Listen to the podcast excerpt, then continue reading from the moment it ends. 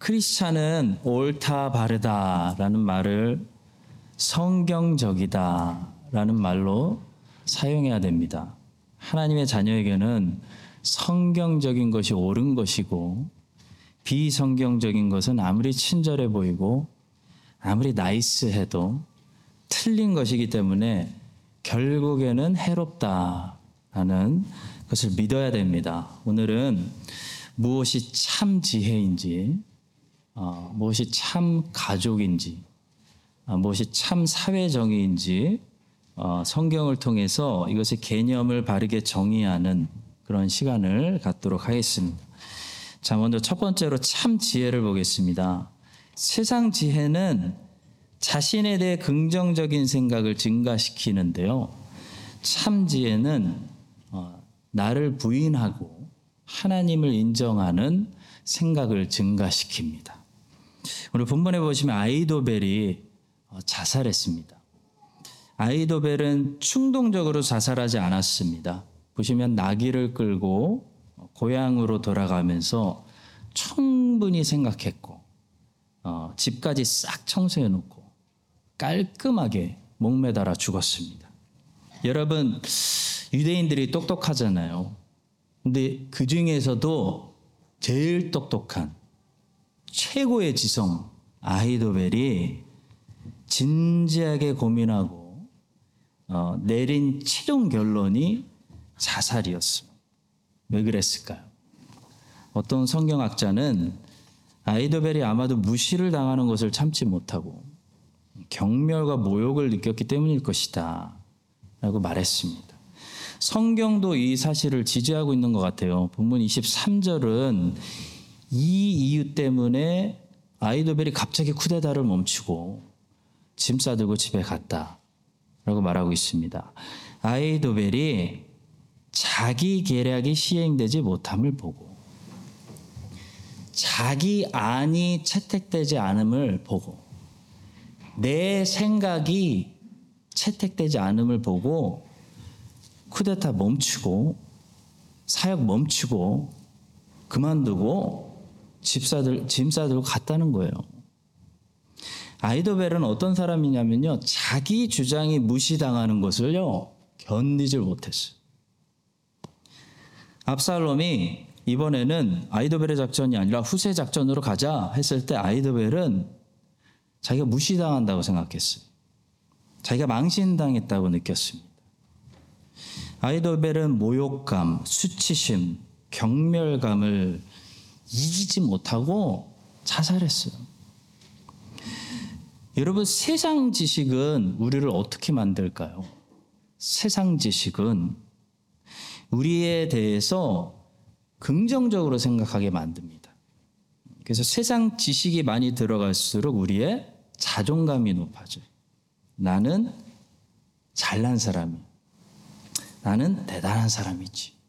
나는 공부를 많이 한 사람이야. 이렇게 자기를 높이고 자기를 신뢰하게 되는 교만한 사람이 되는 겁니다. 아이도벨은 결국 교만 때문에 자살한 거죠. 스포츠에서도 교만한 선수들은 상대방이 승리했을 때 축하해주고 어, 박수 쳐주지 못하고 그 준우승 은메달 던져버리고 시상식에서 나가버립니다. 아이도벨이 그런 겁니다. 시상식에서 나가버린 거예요. 세상 지식이 우리 안에 많이 들어갈수록 사람은 교만해집니다. 그래서 고린도전서 8장 1절은 이렇게 말씀합니다. 우상의 재물에 대하여는 우리가 다 지식이 있는 줄을 아나 지식은 교만하게 하며 지식 자체가 나쁜 것이 아니고요. 어, 하나님은 사람을 이성적으로 만들었기 때문에 참된 지식을 가져야 된다는 거예요. 바른 지식을 가져야 된다는 겁니다. 참된 지식을 소유하게 되면은 우리는 건강한 피조물이 됩니다. 하나님이 사람을 만드신 형상대로 멋진 인간이 돼요. 근데 무엇이 참된 지식입니까? 아까 말씀드린 것처럼 성경적인 지식이 참된 지식이에요. 성경을 통해 하늘에서 밑으로 계시된 지식, 그 참된 지식을 가질 때 사람은 교만해지는 것이 아니고 오히려 건강해집니다. 그래서 성경은 하나님을 아는 지식 그리고 예수 그리스도를 아는 지식이 곧 영생이다.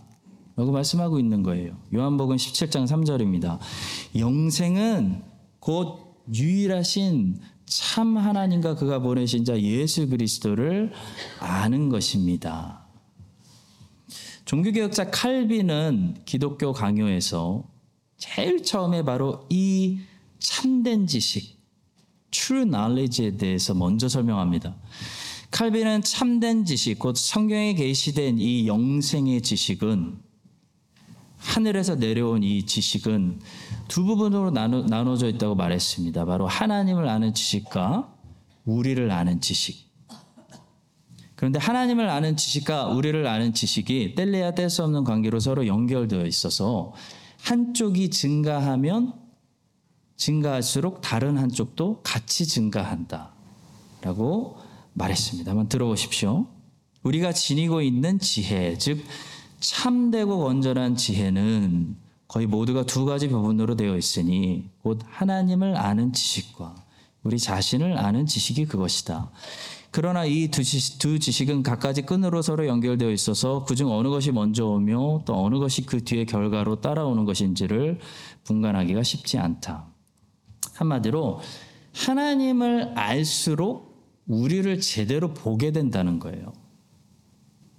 그래서 하나님을 알았던 사람들, 하나님이 위에서 특별 계시를 통해서 초자연적인 현상들을 통해서 하나님의 영광을 알린 그 사람들 전부 보시면 어떻게 반응하죠?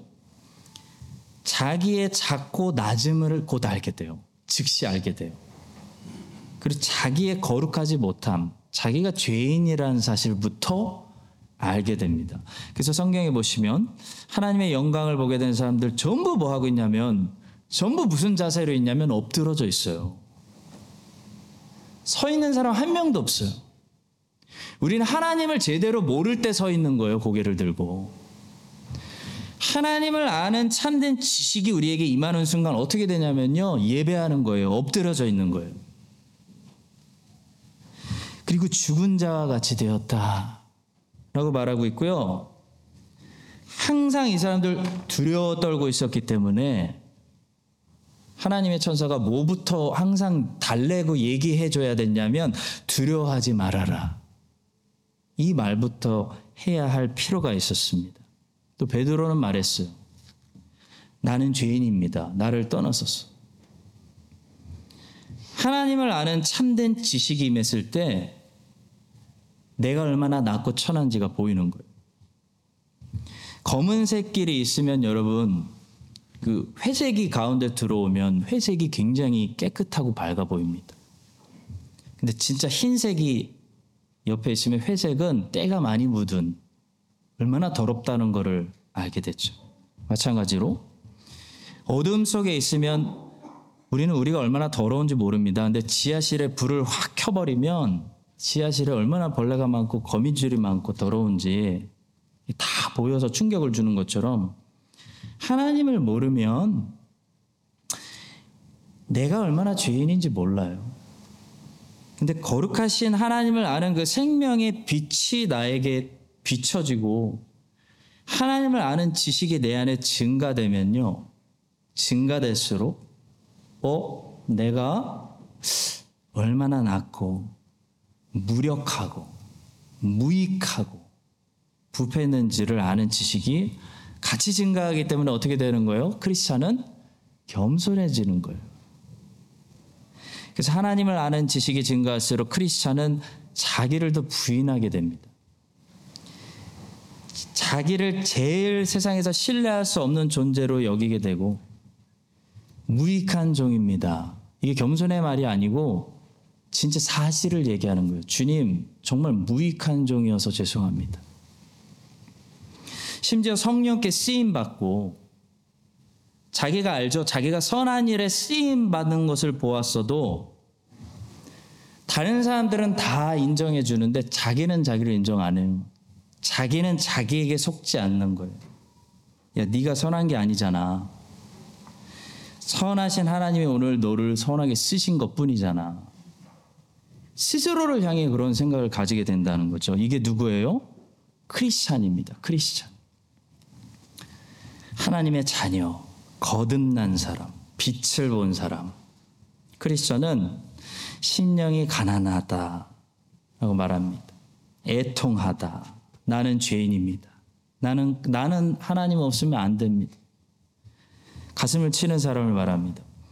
여러분 이 아이도벨은 그 참 지식을 가지지 못했어요. 하늘에서 그 참 빛이 아이도벨의 마음을 조명하지 않았어요. 그냥 땅에서 가공된 지혜들, 세상 지혜만 가졌어요. 그래서 어떻게 됐습니까? 매우 교만했습니다. 교만했기 때문에 자기가 대단하다고 생각했기 때문에 자기가 넘어졌을 때 그걸 받아들이지 못하고 너는 항상 1등이어야 하는데 네가 후세에게 졌어? 너는 벌 받아야 돼. 하고 자기를 스스로 심판한 거예요. 근데 참된 지혜를 가진 사람 다윗은 어떻게 반응할까요? 반란이 딱 일어났어요. 그때 다윗은 어떻게 반응할까요? 야, 내가 다윗인데 감히 나에게 칼을 들어? 라고 하지 않았습니다. 압살롬의 반역의 소식을 듣고 다윗이 제일 했던 첫 마디는 굉장히 놀라워요. 바로 빨리 도망가자. Let's run away. 빨리 짐 싸. 도망가게. 그거였습니다. 사무엘하 15장 13절과 14절 한번 보시기 바랍니다. 전령이 다윗에게 와서 말하되 이스라엘의 인심이 다 압살롬에게로 돌아갔습니다. 이 장면이 다윗이 처음으로 반역에 대해서 보고를 받는 장면입니다. 그 즉시 다윗이 이런 말로 반응해요. 다윗이 예루살렘에 함께 있는 그의 모든 신하들에게 이르되 일어나 도망가자. 그렇지 아니하면 우리 중 한 사람도 압살롬에게서 피하지 못하리라. 빨리 가자. 두렵건대 그가 우리를 급히 따라 우리를 해하고 칼날로 성읍을 칠까 하노라. 이것이 다윗이 자기 자리가 침범 당할 때 했던 반응입니다. 그 지키려고 안 하고 내가 죽을 때 죽더라도 내 자존심을 지키리라. 안 하고요. 빨리 도망가려고 그랬어. 다윗이 빨리 도망갈 수 있었던 것은요, 바로 이 한 가지 생각 때문이에요. 여러분, 이 한 가지가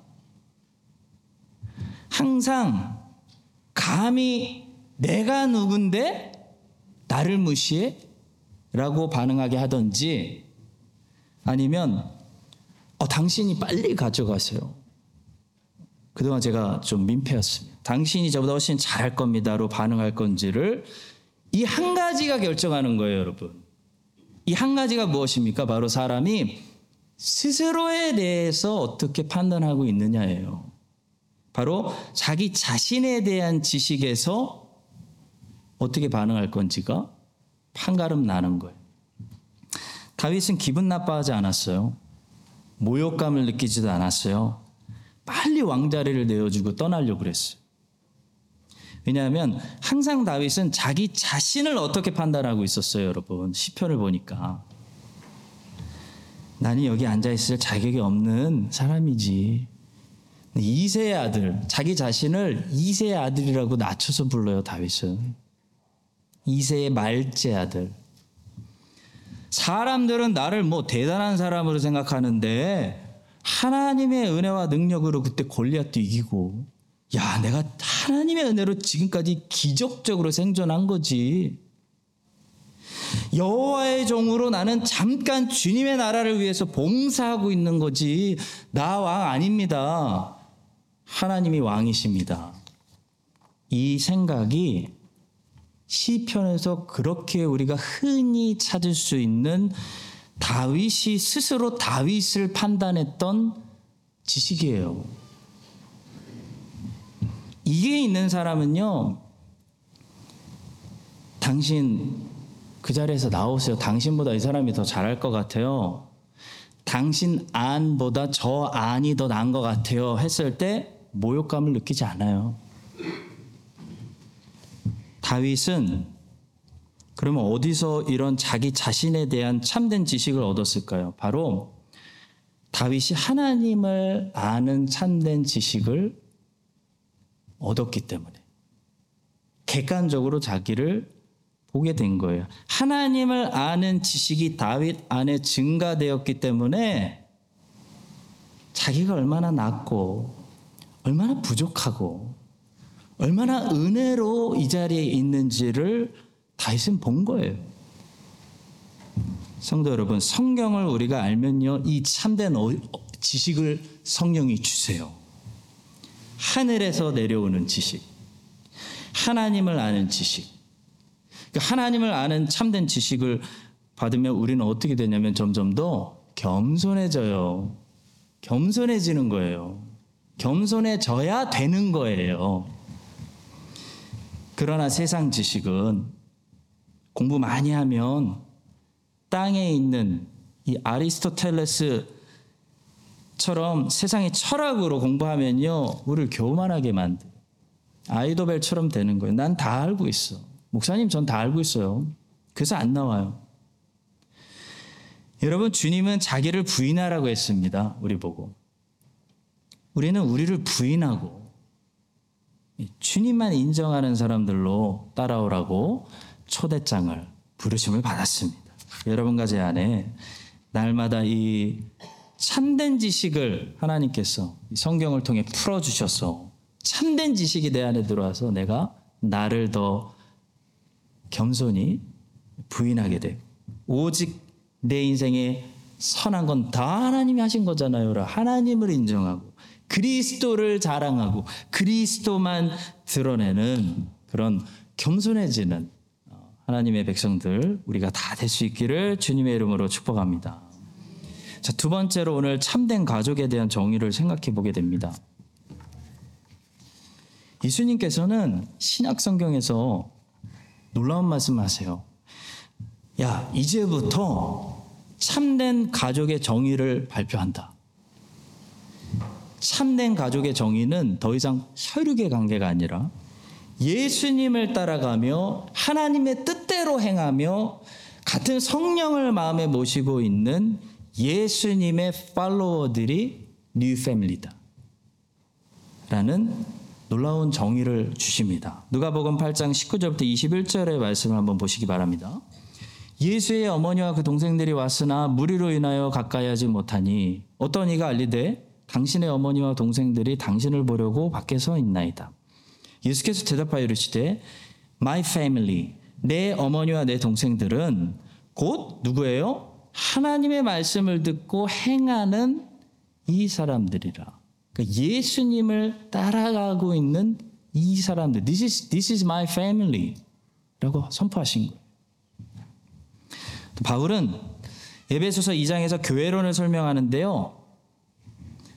한 머리 안에 밑에서 서로 연결되어 있는 이 몸 공동체, body, 유기체.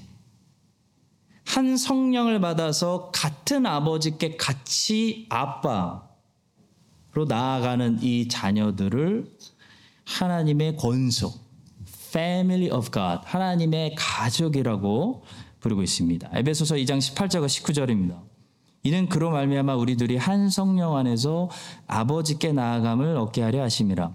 그러므로 이제부터 너희는 외인도 아니요 나그네도 아니요 오직 성도들과 동일한 시민이요 하나님의 가족이라 권속이라. 여러분 아버지가 같으면은 형제 가족인 거잖아요, 그렇죠? 저는 하나님 아버지라고 부르는데 혹시 여러분들은 하나님을 아저씨라고 부르나요? 아니죠. 아버지로 부르시죠. 같은 하나님을. 그럼 family인 거예요. 이것이 신약 성경이 가르치는 new family. 진정한 의미의 가족. 혈과 육을 초월하는 넘어서는 예, 진정한 영생할 이 해피 가족의 개념입니다. 자, 오늘 우리는 이 본문에서 혈과 육으로 연결되어 있는 가족의 한계를 보게 돼요. 한계. 본문에 많은 사람들이 나오는데요. 이 사람들이 지금 뭐 다윗 편에 있거나 압살롬 편에 있어서 서로 분쟁하고 전쟁하고 있는데요. 사실 본문에 나오는 이 사람들이 전부 놀랍게도 혈육이에요. 가족이에요, 가족. 보면 25절 한번 보시겠습니다. 압살롬이 아마사로 요압을 대신하여 군 지휘관으로 삼으니라. 아마사는 이스라엘 사람 이드라라 하는 자의 아들이라. 이드라가 나하스의 딸 아비갈과 동침하여 그를 낳았으며 아비갈은 요압의 어머니 수르야의 동생이더라. 복잡하죠? 복잡한 말씀 정리해 드리겠습니다. 요압의 어머니는 스루야라는 말이고요. 아마사의 어머니는 아비갈이라는 말이고요. 스루야와 아비갈이 sisters 자매라는 말입니다. 쉽죠? 네. 근데 역대상 2장 16절과 17절을 보시면요. 저 스루야라는 여인과 아비갈이라는 여인이 또 누구의 sibling이라고 말하냐면 다윗의 sibling, 다윗의 sisters, 누나들이라고 말해요. 역대상 2장 13절부터 17절까지는 이새의 자녀들, 다윗의 brothers and sisters를 적어 놨습니다. 한번 보시겠습니다. 이새는 맏아들 엘리압과 둘째로 아비나답과 셋째로 시므아와 넷째로 느다넬과 다섯째로 랏대와 여섯째로 오셈과 일곱째로 다윗을 낳았으며 이제 아들들 끝났어요. 이제 딸들 나와요. 그들의 자매는 수르야와 아비갈이라. 수르야의 아들들은 아비세와 요압과 아사엘 삼형제요. 아비가일은 아마사를 낳았으니 아마사의 아버지는 이스마엘 사람 얘들이었더라. 그러니까 아마사의 아마사의 아버지를 적어놓은 거는 아비갈이 이스마엘 사람한테 시집 가서 어, 갔기 때문이에요. 그래서 아마사는 아무래도 아비세, 요셉, 요압, 아사엘로부터 좀 차별을 당했을 수도 있을 것 같아요. 예, 니네 아버지는 이스마엘 사람이잖아요. 이러고. 자, 그러니까 결론적으로 수리아와 아비가일은 다윗의 누나들이고요. 수리아가 낳은 아비세, 요압, 아사엘은 다윗의 조카가 되는 거예요. 나이는 다윗하고 비슷했을 거예요. 근데 다윗의 조카입니다. 아마사도 다윗의 조카예요. 한마디로 이 사람들 전부 다윗의 가족이에요, 가족. 여러분, 압살롬은 누굽니까? 다윗의 아들이에요, 아들. 근데 아들이 아버지하고 원수돼서 싸우고 있고 친척끼리 지금 서로 나뉘어서 싸우고 있는 거, 전쟁하고 있는 이것이 혈육의 가족의 한계를 우리가 보고 있는 거예요. 여러분 가족이 평안하십니까?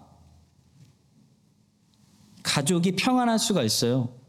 평안한 가정이 있어요. 근데 이것이 개입되면 그 평화가 깨지고 갑자기 그 가정에 전쟁이 일어날 수가 있어요. 전쟁. 뭐냐면 이게 뭐냐면 하나님의 뜻이에요. 여러분 평안한 가정에 하나님의 뜻이 개입되면 거기에 전쟁이 일어나요. 분쟁이 일어날 수 있어요. 근데 이것은 사실 어, 영적 전쟁, 좋은 전쟁이에요. 가족 안에서도 하나님의 뜻이 들어가는 순간부터 하나님의 뜻을 따르려는 사람과 하나님의 뜻을 거부하고 따르지 않으려는 사람으로 가정에 영적 전쟁이 일어나요. 예, 가족 안에서도 이렇게 지금 다윗의 가족인데 하나님이 세우신 하나님의 뜻대로 다윗을 따르려는 사람이 있었죠. 또 그 하나님의 뜻을 거부하고 압살롬을 따르면서 하나님의 뜻에 반역하는 사람들. 2세의 가정이 쫙 갈라지잖아요. 하나님의 뜻이 들어가면 하나님의 뜻이 무시하고 살면 가정이 평안해요. 근데 가족 중 한 명이 예수를 믿어버렸어요. 하나님의 뜻이 들어가요. 그러면 분쟁이 일어나는 거예요. 남편은 예수를 따르려고 하는데 아내가 세상을 너무 좋아할 수 있어. 부모는 예수를 안 믿는데 애들이 혼나면서 예수를 따라갈 수가 있어요. 하나님의 부르심을 받아버렸어. 이런 영적 전쟁이 혈육 가족 가족 안에 많이 일어나고 있습니다. 예수님이 이것을 이렇게 말씀하셨습니다. 마태복음 10장 34절부터 37절입니다. 내가 세상에 화평을 주러 온 줄로 생각하지 말라. 화평이 아니요 검을 주러 온. 검을 준다는 거는 싸우라는 거예요. 싸우라는 거예요. 성령의 검으로. 내가 온 것은 사람이 그 아버지와 딸이 어머니와 며느리가 시어머니와 불화하게 하려 함이니. 사람의 원수가 자기 집안 식구리라. 아버지나 어머니를 나보다 더 사랑하는 자는 내게 합당하지 아니하고 아들이나 딸을 나보다 더 사랑하는 자도 내게 합당하지 아니하다라고 예, 막 치고받고 싸우는 걸 얘기하는 게 아니고요. 영적 갈등, 영적 싸움을 얘기하는 거예요. 여러분 초대교회 때 어, 예수님은 two nature가 있는 거거든요. 완벽한 신성과 완벽한 인성, 완벽한 하나님, 완벽한 사람. 근데 그 예수님의 사람됨, 인성만 인정하고 예수님의 신성을 어, 인정하지 않는 아리우스주의라는 대이단이 있었어요. 그래서 로마 제국의 온 교회가 이 아리우스주의자들과 그렇지 않은 자들로 쫙 갈렸어요. 한 100년 동안. 자, 그때 로마 제국의 황제가 콘스탄틴 황제였는데 콘스탄틴 황제는 신학적인 이슈보다는 교회 연합의 이슈 때문에 니케아 공의회를 소집했어요. 그것이 325년에 있었던 니케아 공의회입니다.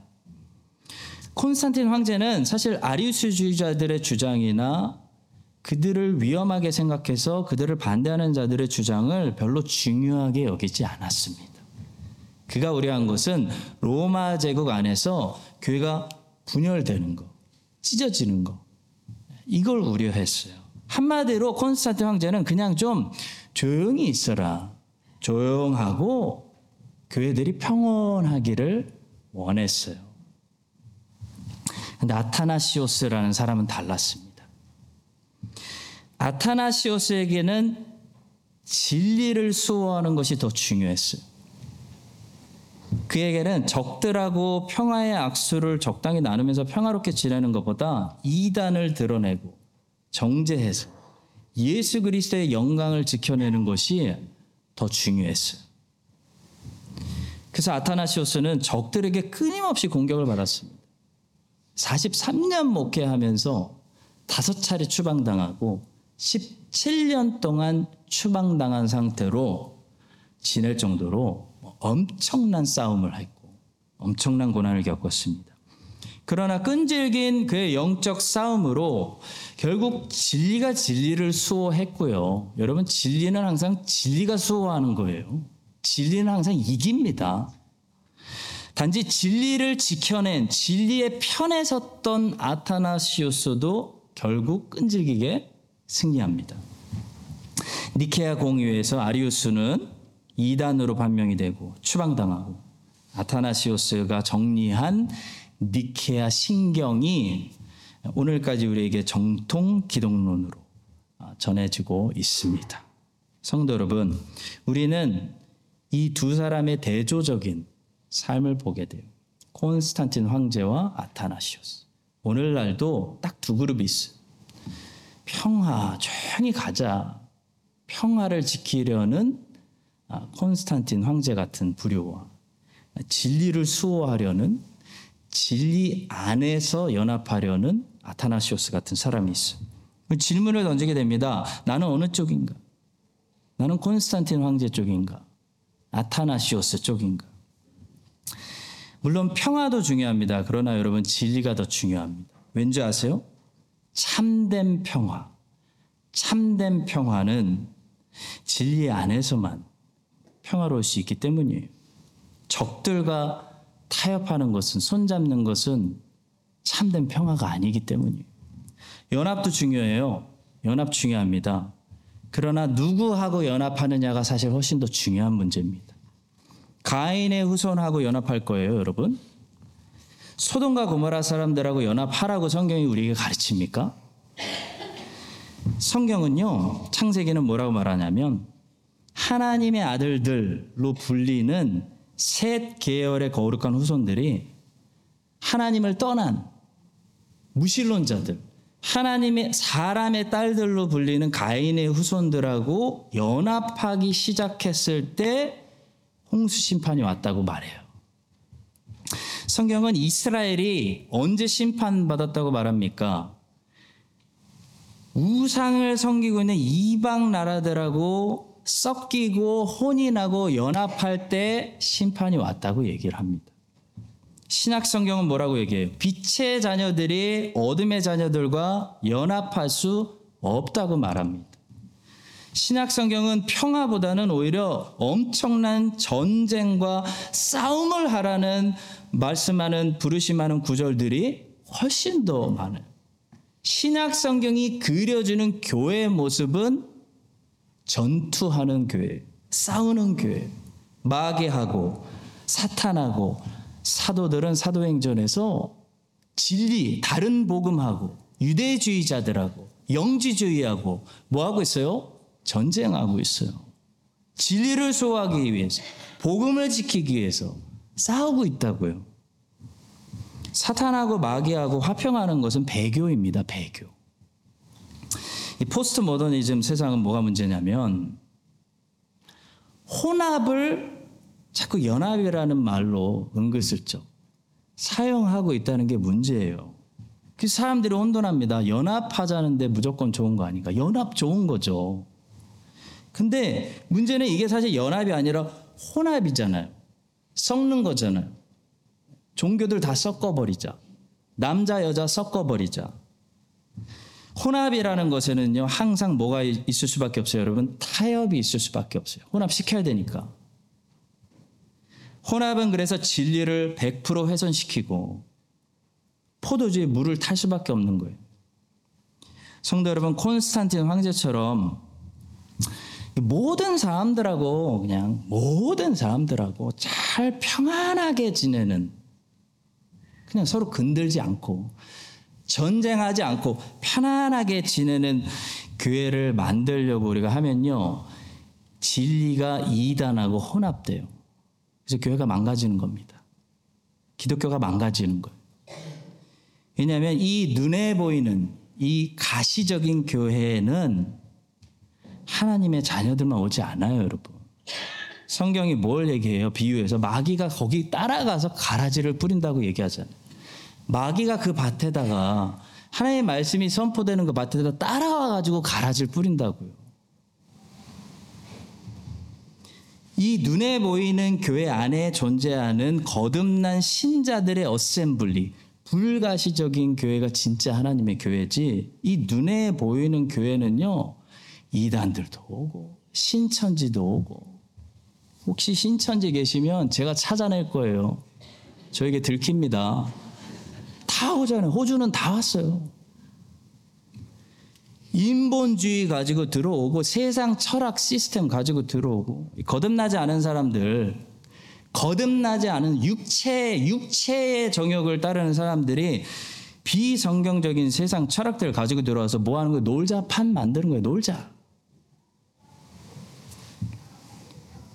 그래서 여러분 누가 진짜 하나님의 교회를 지키고 하나님의 백성들을 연합시키고 하나님의 자녀들을 지키는 겁니까? 아타나시오스처럼 먼저 진리를 위해 싸우는 자, 사도 바울처럼 복음을 위해 진리를 수호하는 자들이 진짜 눈에 보이지 않는 진짜 교회, 진짜 하나님의 자녀들을 연합시키고 보호하는 것입니다. 예수님이 분명히 말씀하셨어요. 눈에 보이는 저 가족이, 저 가족이 지금 나를 따르고 있지 않다면 저 눈의 가족이 내 가족이 아니다. 나를 따르고 아버지의 뜻대로 살고 성령의 세례를 받은 얘네들이 내 가족이다. 내 뜻을 따르는 내 제자들만이 my family, new family. Eternal family. 예수님이 분명히 말씀하셨어요. 이 사실을 기억하시고요. 모든 사람들하고 평안하게 잘 지내려고 생각하지 마시고요. 진리를 들고 영적 전쟁을 하실 생각을 하셔야 되는. 예수를 인정하라고, 예수를 믿으라고, 복음을 받아들이라고, 진리를 위해서 싸우시고, 진리를 수호하셔서 진리가 여러분들을 지키는 그래서 아직 믿지 않는 자들이 우리를 통해 믿게 돼요. 이들도 하나님의 권속 아래 연합될 수 있는 네, 그런 역사가 우리 교회에 매주 일어날 수 있게 되기를 예수님의 이름으로 간절히 축원합니다. 마지막 세 번째로 참된 사회 정의에 대해서 오늘 우리 나눠야 됩니다. 왜냐하면 오늘 본문이 아, 이 social justice를 아름다운 이야기를 우리에게 보여주고 있어요. 한번 보시겠습니다. 27절부터 29절입니다. 다윗이 마하나임에 이르렀을 때에 암몬 족속에게 속한 라파 사람 나하스의 아들 소비와 로데발 사람 암미엘의 아들 마길과 로글림 길라 사람 바르실레가 침상과 대야와 질그릇과 밀과 보리와 밀가루와 볶은 곡식과 콩과 팥과 볶은 녹두와 꿀과 버터와 양과 치즈를 가져다가 엄청 많이 가져왔어요. 다윗과 그와 함께한 백성에게 먹게 하였으니 이는 그들 생각에 백성이 들에서 시장하고 고나고 목마르겠다 함이더라. 어제 주유소를 갔는데 주유소를 가는 곳마다 거지들이 많더라고요 이제 우리가 피딩 해야 되는 돌봐야 되는 배고픈 사람들이 많아졌어. 어떤 분은 깜짝 놀막 울어요. Can you please help me 그러면서 울더라고. 그래서 다행히 캐시가 있어서 이렇게 좀 했더니 너무 고맙다고 막 울어요. 여러분. 경제가 어려워지면서 오늘 이 말씀이 우리가 굉장히 중요해요.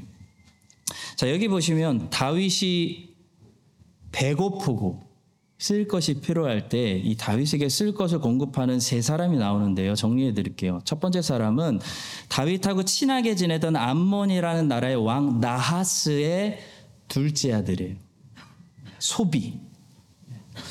자, 첫째 아들은 나쁜 놈이었어요. 한운이라는 사람이었는데 그 한운이 자기가 왕이 되자마자 뭐 했냐면 다윗이 축하해 주려고 사절단을 보냈는데 한운이 그들을 정탐꾼으로 의심해 가지고 이 사절단에 다윗의 사절단의 수염과 옷자락을 잘라 버렸어요. 기억나시죠?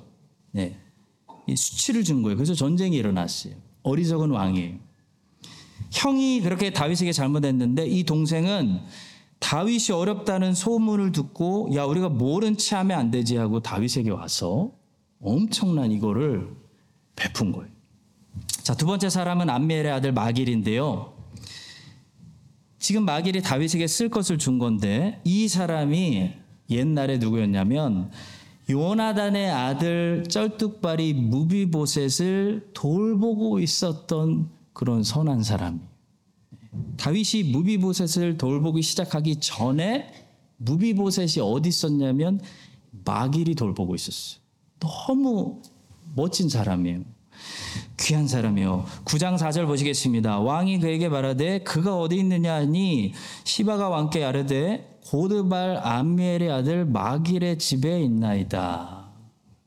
일단 마길이라는 항상 구제하는 불쌍하게 보는 그런 선한 사람들이 있습니다. 마지막 세 번째 사람은 큰 부자예요. 엄청난 부자고 80이 넘은 늙은 사람인데요. 바르실레라는 이 할아버지가 다윗을 도왔어요. 근데 이 충성된 바르실레 이야기는 나중에 19장에 나와요. 그래서 그때 가서 말씀드리겠습니다. 이렇게 세 사람이 구제가 필요한 다윗을 오늘 구제했고요. 어, 이 모습이 하나님이 기뻐하시는 정의로운 모습. 하나님이 이것을 정의라고 부르는데 왜 정의라고 부르는지 이따 뒤에서 설명드리겠습니다.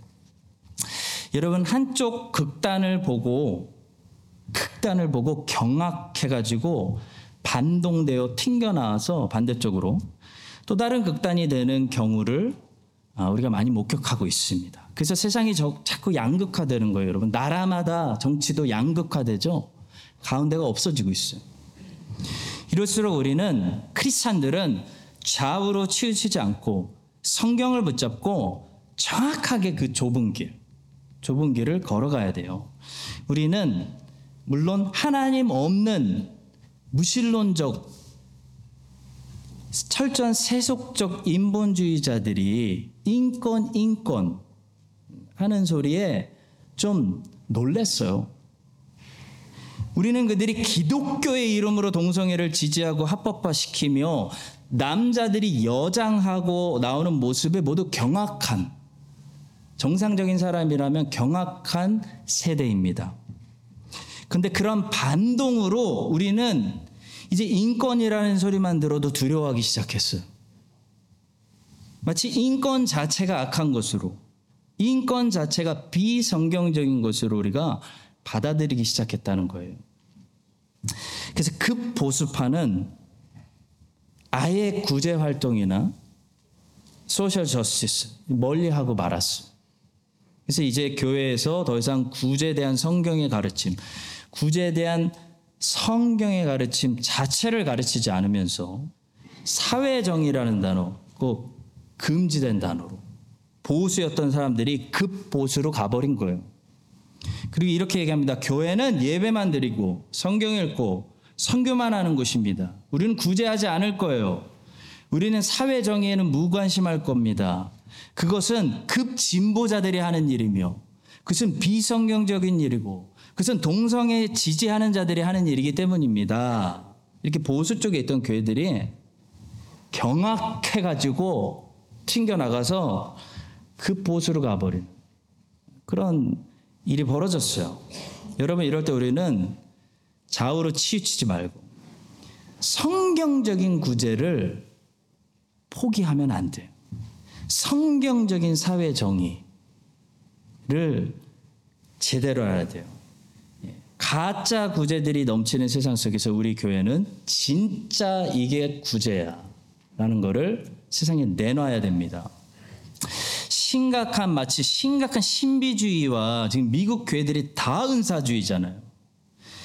비성경적인 은사주의가 지금 교회들을 강타할수록 여러분 교회를 잘못된 은사주의로부터 지키고 구원하는 방법은 은사주의 자체를 멀리하는 것이 아니에요. 바른 은사가 무엇인지를 교육하는 거예요. 바른 은사가 무엇인지 가르치고 바른 성령론이 무엇인지를 똑바로 가르칠 때 잘못된 은사주의가 사라지는 겁니다. 마찬가지입니다. 우리는 오늘 본문에 나오는 어려운 가운데 있는 사람들을 돕는, 구제하는 선한 사람들을 이야기를 보게 되면서 미가서 6장 8절의 말씀을 배우게 됩니다. 미가서 6장 8절에서 하나님이 이렇게 말씀하세요. 여호와께서 내게 구하시는 것은 오직 정의를 행하며 인자를 사랑하며 겸손하게 내 하나님과 함께 행하는 것이 아니냐. 자, 여기서 미시파트라는 히브리어는 어, 기본적으로 공평하게 라는 뜻을 가지고 있다고 합니다. 그래서 레위기에서는 이 단어가 이렇게 사용되기도 했어요. 보세요.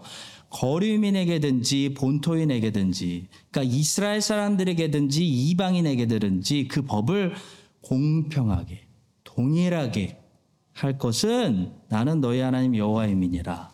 그래서 미시파트라는 단어는 마땅히 가지고 누려야 할 그 사람의 목이라는 뜻으로 사용할 수가 있습니다. 그래서 신명기 18장에는 백성들의 수입 가운데 일정 비율을 떼어서 장막에서 풀타임으로 섬기는 제사장을 부양하라는 규정이 나오는데요. 성경은 그때 제사장의 부양을 위해서 따로 떼어놓는 이 몫이나 분깃을 뭐라고 부르냐면 제사장의 미시파트라고 불렀습니다. 그런데 구약에서 항상 제일 이 미시파트를 놓치던 사람들이 있었어.